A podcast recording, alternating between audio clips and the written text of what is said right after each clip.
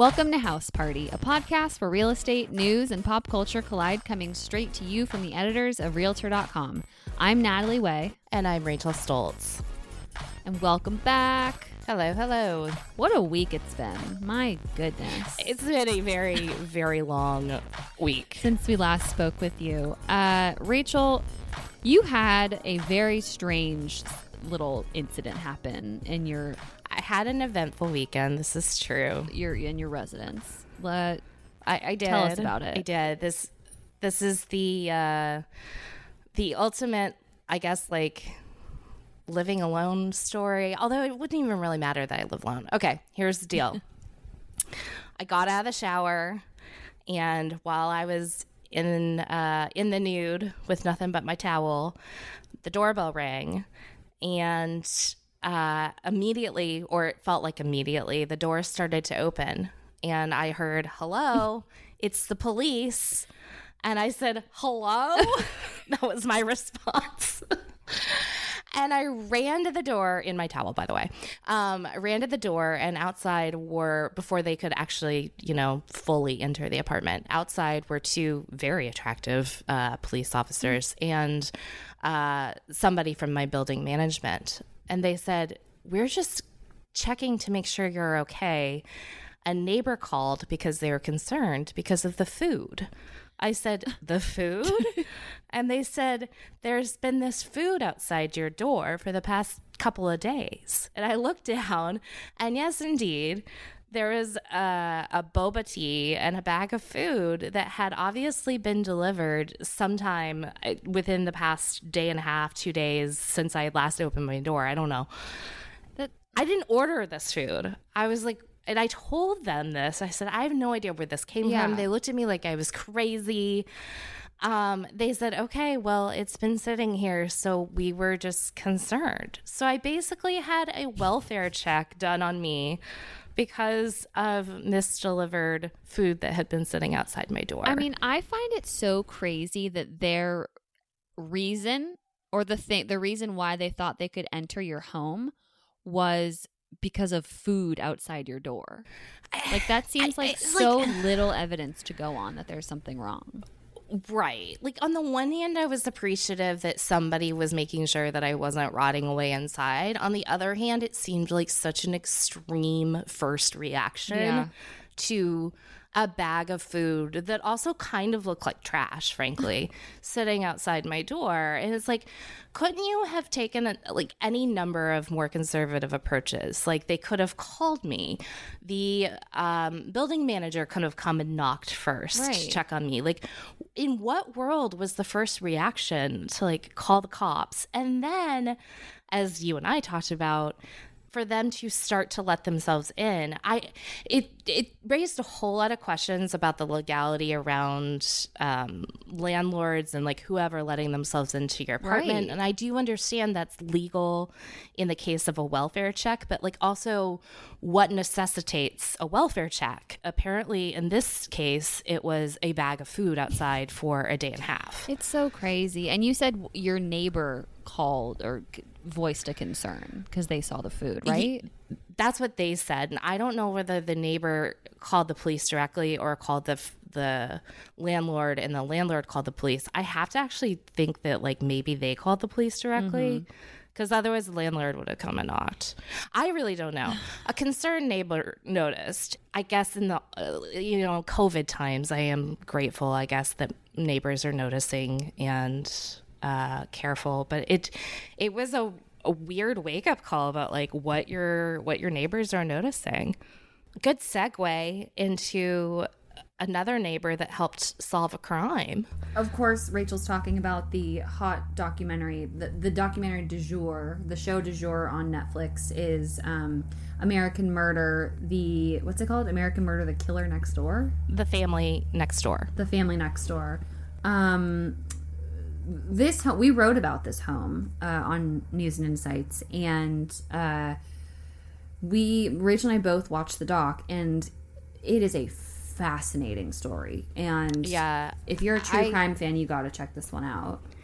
I was telling Natalie, so I I did follow this story back when it broke in 2018 just because I was so fascinated by it. Um, and I remember Chris Watts being on the news pleading for his family's return. Mm-hmm. And then I remember hearing the news that he was the spoiler alert one who murdered his family. Um, so here's the deal. Uh, this story focuses on the Watts family, Chris and Shanann, who live outside Denver, Colorado. This mm-hmm. is back in 2018. Uh, in August, she returns home from a business trip. The next morning, she's nowhere to be found, and neither are her f- two children, who are four and three. Uh, for a couple days following, um, Chris is playing dumb, says he has no idea where they were, where they could be, pleads for their return. Ultimately, he's put to a polygraph, which he fails, and it is um, uncovered that he was having an affair and he did kill both his wife, who was, by the way, 15 weeks pregnant at the time, and yeah, by the way, yeah, sorry, um, and their two little girls, and buried them in an oil field where he worked. And it was it was uh, by his own volition that he he essentially cracked and yes. and confessed. Yes, they um, they got him with the this. It, it, the, watch the documentary; it's really great, and I actually loved the the female analyst who administered the yes. polygraph. I thought she was brilliant I in getting. Her too. He, she she got him to crack. Like she was the way that that he did. He finally confessed, but yeah, um, it didn't take long for him to crack. Uh, after lie after lie after lie but ultimately, yes, and he is now serving um, multiple life sentences behind bars. Mm-hmm. However, the house that they owned in this very, very like nice suburban neighborhood in uh, outside Denver, it's in Frederick, Colorado, mm-hmm. is in limbo because th- she's dead and he's behind bars. So the lender that owns the mortgage on the home foreclosed on the property and then put it up for auction. But nobody bought the house within a year of when it went up for sale. So the t- county took it out of foreclosure. So now it technically is still owned by Chris Watts, who is a convicted murderer. So this they need to get rid of this house, but nobody wants to buy it. It's sort of in this legal limbo. Um, and I guess the uh, the mortgage company is a little bit concerned that this documentary that is, I think, trending number three on Netflix right now is going to add number even one. This today, is it number one when I okay. when I watched it. I mean, it, I'm sure it fluctuates, but yeah, it yeah. said it was. It's been like a juggernaut.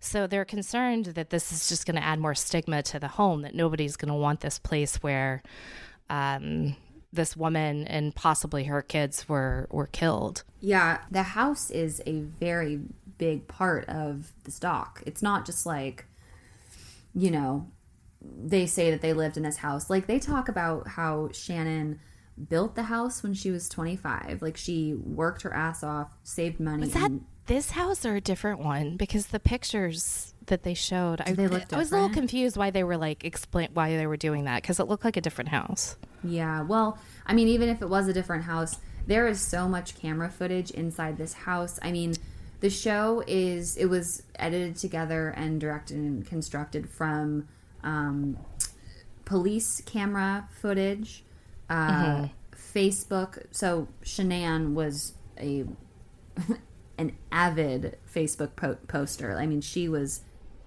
definitely a wannabe influencer. Yeah, yeah, a wannabe mommy influencer. Like really, like filmed pretty much every important moment in their family's lives and posted on Facebook, would do the like camera front facing camera talking to her like followers or whatever. But so it was her facebook videos police camera um, footage. And mm-hmm. a lot of the police footage is inside the house. So we see mm-hmm.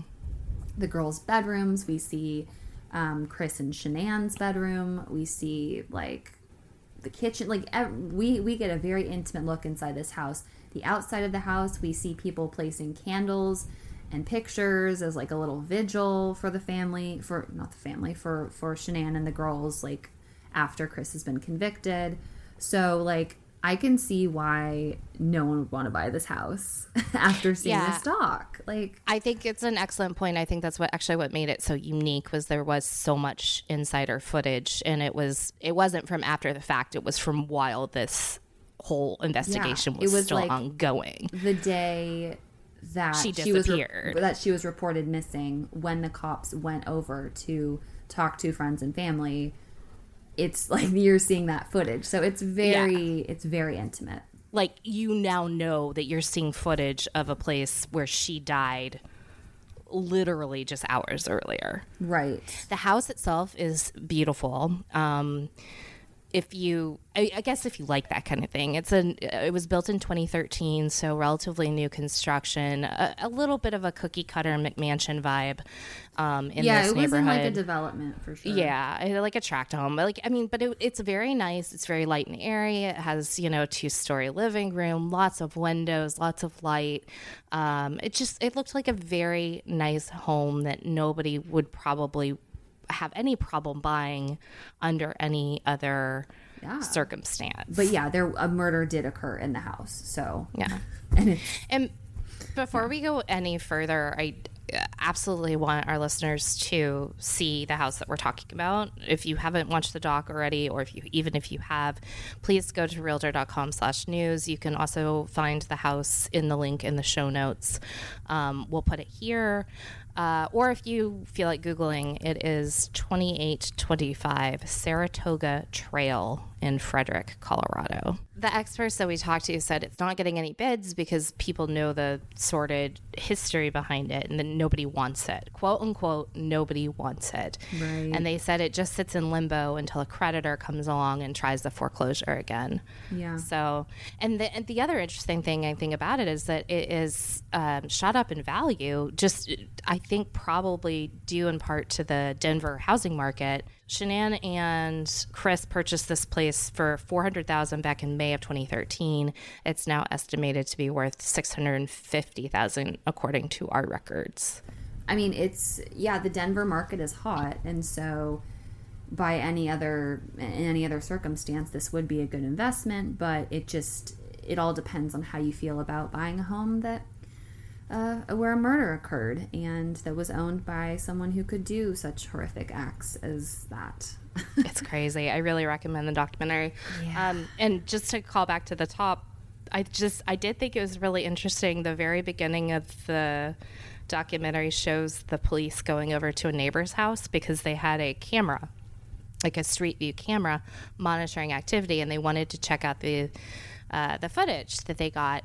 And the, not only the police, but Chris Watts goes with them over to the neighbor's house and they're looking at the footage and uh, i won't go through everything that they found but um, chris walks out the door to go talk to another officer and while he's gone the neighbor says to the officer who's left behind he says he's not acting right at all Yeah. and he says he like basically pegs it so I was neighbor is like surprised the neighbor was like, "Oh, sorry. Continue your thought." No, no, no, no. I mean, I was shocked too. Like the neighbor pegs it right off the bat, and he- the officer tries to give Chris the benefit of the doubt, and he's like, you know, he's going through a lot, man. Like this is a lot to process. And the neighbor's like, yeah, yeah, yeah, I understand, but there is something not right about this.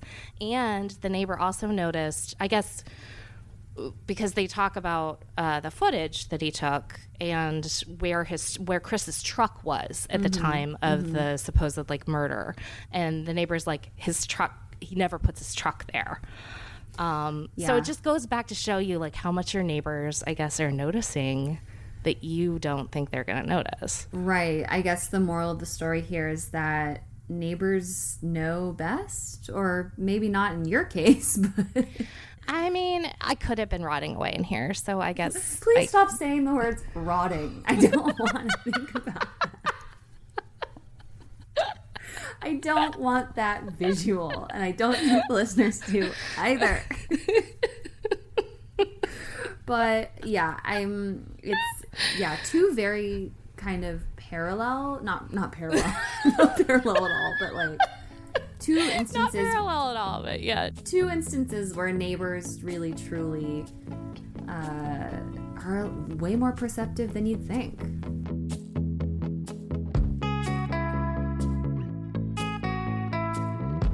Pantone Color Authority uh, released, they didn't release their official 2021 color of the year, but they did release a new color that they call, this is not a joke, period.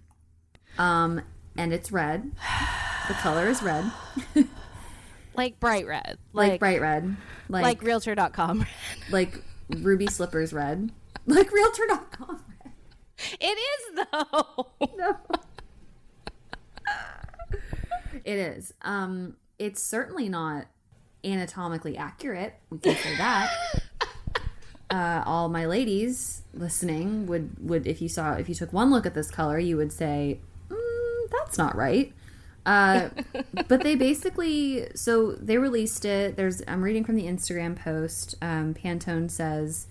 Presenting Period, a new red shade created to break the stigma around menstruation and promote period positivity. And what I have to say is releasing a color, a new color, how is that breaking the stigma around menstruation and promoting period? Like I don't I mean it's like it's just it was it truly just exists to get publicity. Like Right. nobody's going to go into their local Home Depot and be like, "I'd really like to paint my co- my uh, my walls period by Pantone. Can you show me that shade?" as opposed to like when the color of the year does come out often it, it drives design trends and it, it's, it's supposed to design dri- drive design trends and it's supposed to here's okay. Here's the thing. I would like to consider myself a feminist. I think that you do too. I am not knocking the effort here. I appreciate I think I think I appreciate the sentiment. Mm-hmm. However, I don't need them to market a color to do so. no I, I don't I don't need you to create a new color like this is so far from And helpful. an inaccurate one at that. Yeah, exactly. So um, I guess Pantone, the Pantone Color Institute, collaborated with uh, Intimina, um, and they have this campaign called Seen and Heard, and they work together to create the red shade um, inspired by a steady menstrual flow. Um, Um, Intimina's, I think they do menstrual cups, and oh, so they're trying to sell something. Okay, cool. Yeah, that's why that's where I have an issue with this. Mm-hmm, um, It's the monetization of like our reproductivity. I wonder if they edited this caption because people who were commenting on it were like, this is not the color of period blood. Because they say, Pantone and Intimina worked alongside a gynecologist and consulted research published in the medical news today to develop the shade, but by no means is it supposed to be an accurate depiction. okay, so then why did you work with gynecologists and a medical journal? So why didn't you pick an accurate color? yeah, I I don't know. I guess what I'm trying to say is like it was a miss. It, it was a mess. Yeah, I, I, I agree wholeheartedly. I think um, it was a publicity stunt that just did not. I don't think all publicity is good publicity. Yeah. Um, okay. Let's move on to making moves. Uh, was that a weird transition? I don't know. Um, this is the segment where we give you updates about previous stories that we've talked about. Uh, real estate moves, you know, homes that may have gone from for sale to pending or pending to sold. Uh, we have two updates for you. The first is Rainn Wilson, actor from The Office, um, a few other things, but none more notable than Dwight Schrute. How would I describe myself? Three words hardworking, alpha male, jackhammer, merciless, insatiable. There's nothing on my horizon except everything. He finally sold his uh, farm in Agoura Hills, California. So we've been following this a little bit. Um, he put it on the market a few months ago for 1.7 about 1.7 million and uh, we officially have a sale price 1.6 so he sold it for just $100000 less than asking um, but that's more than he paid for it in 2005 so again i'm not sure about what updates he's done how much money he's put into it um, but i'm assuming that he pretty much came out even would we can it would be safe to assume. In any case, that sale is closed. Another sale that we have had our eyes on that we've talked about a lot is um, Pharrell's office building house. I'm calling it the office building house. I don't know. I think that's a fair description. Uh, it looks, you know, it, it has lots of windows. It looks like the outside of um, A corporate structure. Business It park, just yeah. it just does. it just does. This house, um, he he took a bit of a hit, so he officially sold it for fourteen million dollars, uh, which is three million less than asking. Three million. Big cut. It's a weird house. Um, I'm sure he's just happy to sell it. Yeah. So on a previous podcast, we had discussed this. We knew that it was pending and we were eagerly awaiting the sale price. And we made a friendly wager trying to figure out what it would sell for. Um, again, it was on the market for 17 million. Natalie, I believe you guessed it would go for 16.1 million, and I said 15.9. Lunch on you. Yeah, I- lunch on me. I'm glad that you have the numbers uh, at, at your ready. Because I forgot the numbers. I don't. I I didn't remember how much I how much I wagered or how much. Oh, I I, have I have been remembering since that day. You have it documented down. You're just like, I didn't need to. It's just in my head. I was waiting. I was waiting for this day. um, yeah. So lunch on me. I owe Rachel a DoorDash. So That let will me know. inevitably end up outside somebody else's door, and then they'll get a welfare check. Let's hope not. Let's, for the sake of your neighbors and anyone who likes to, you know, be be comfortable in their private home and not necessarily get dressed right, away. Don't have to. Don't have the police walk in on you naked. yeah, even if they are, they were very good looking. It still very is good looking. quite jarring. Um, yeah. So Pharrell, bravo! You sold your house. Uh, we could have called him our loser this week, but we have a different loser that we're going to talk about. So.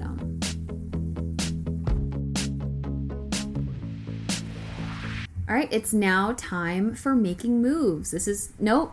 That was the last segment. It's it's now time for winners and losers. This is the segment at the end of the episode where we discuss uh, celebrities. We choose one loser and one winner, and um, we decide who made a good real estate deal and who might have lost some cash.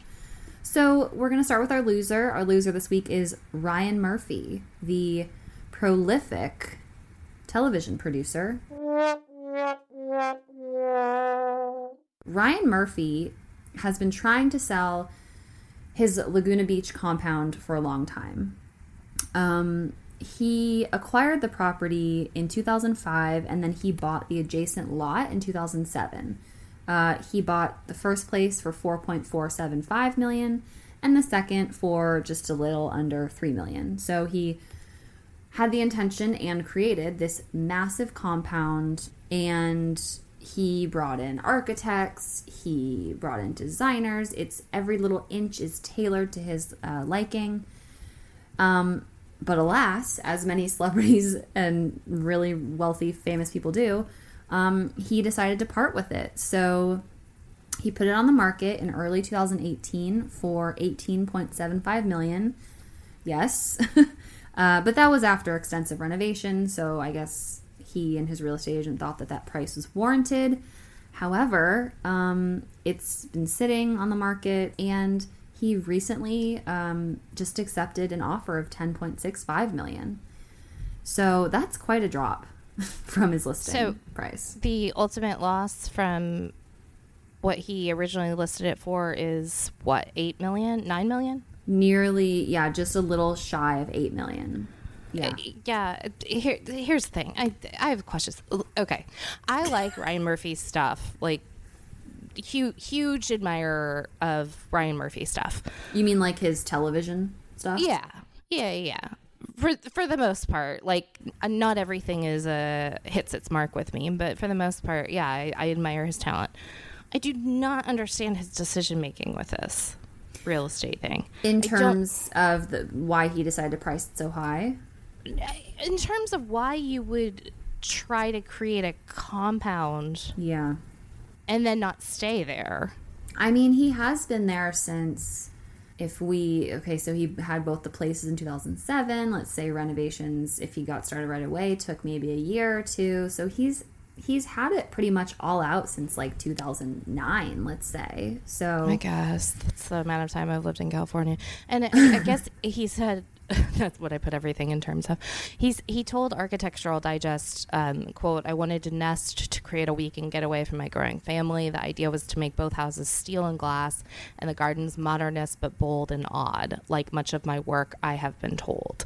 So, mm-hmm. I mean, I, you know, for ten years, for a decade, you want to, you know, make the most. It just, I don't know. It just seems like a Right. It's like for anyone else, if you're going to acquire and create property and create this like family compound, that's kind of where you're going to stay. It's kind of like a forever home. For like um, longer than a decade. Yeah, it's a weird flex to me, but whatever. He has the money to do it. It is a do it. weird, a weird rich person flex. I'm okay with this.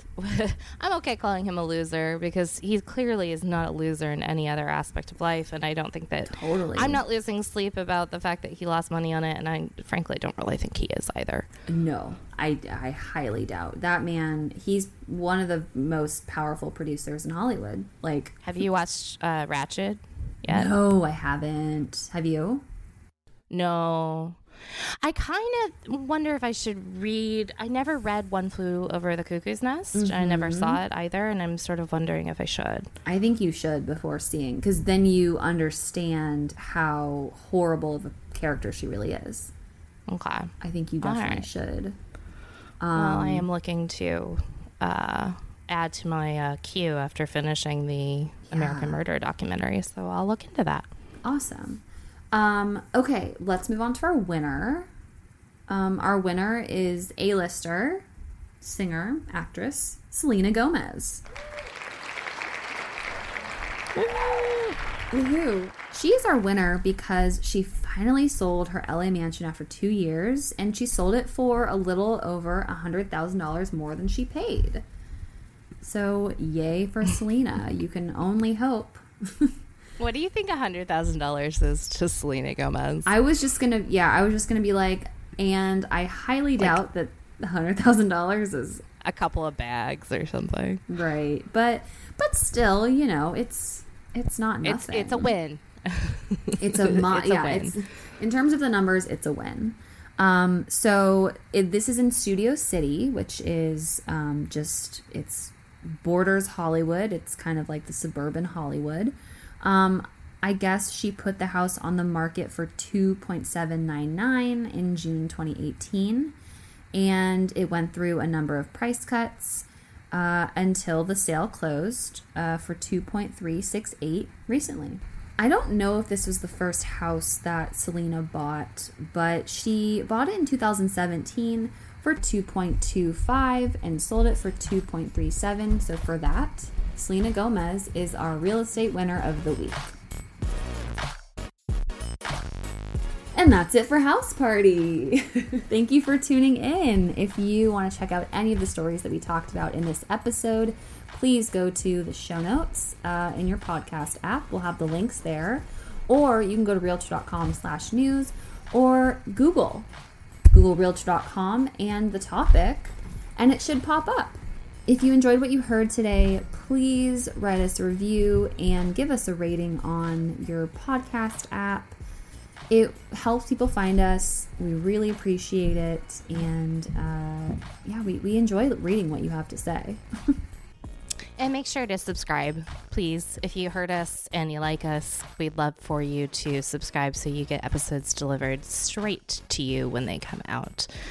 If you want to get in touch with us, it's pretty easy. You can email us at podcast at realtor.com. That's singular, podcast at realtor.com. Or you can find us on social media. We're on Facebook, Twitter, and Instagram. We're at House Party Pod on all three. Thanks again for tuning in, for pressing play, and we will catch you later. Bye. Thanks, guys. Bye. Bye.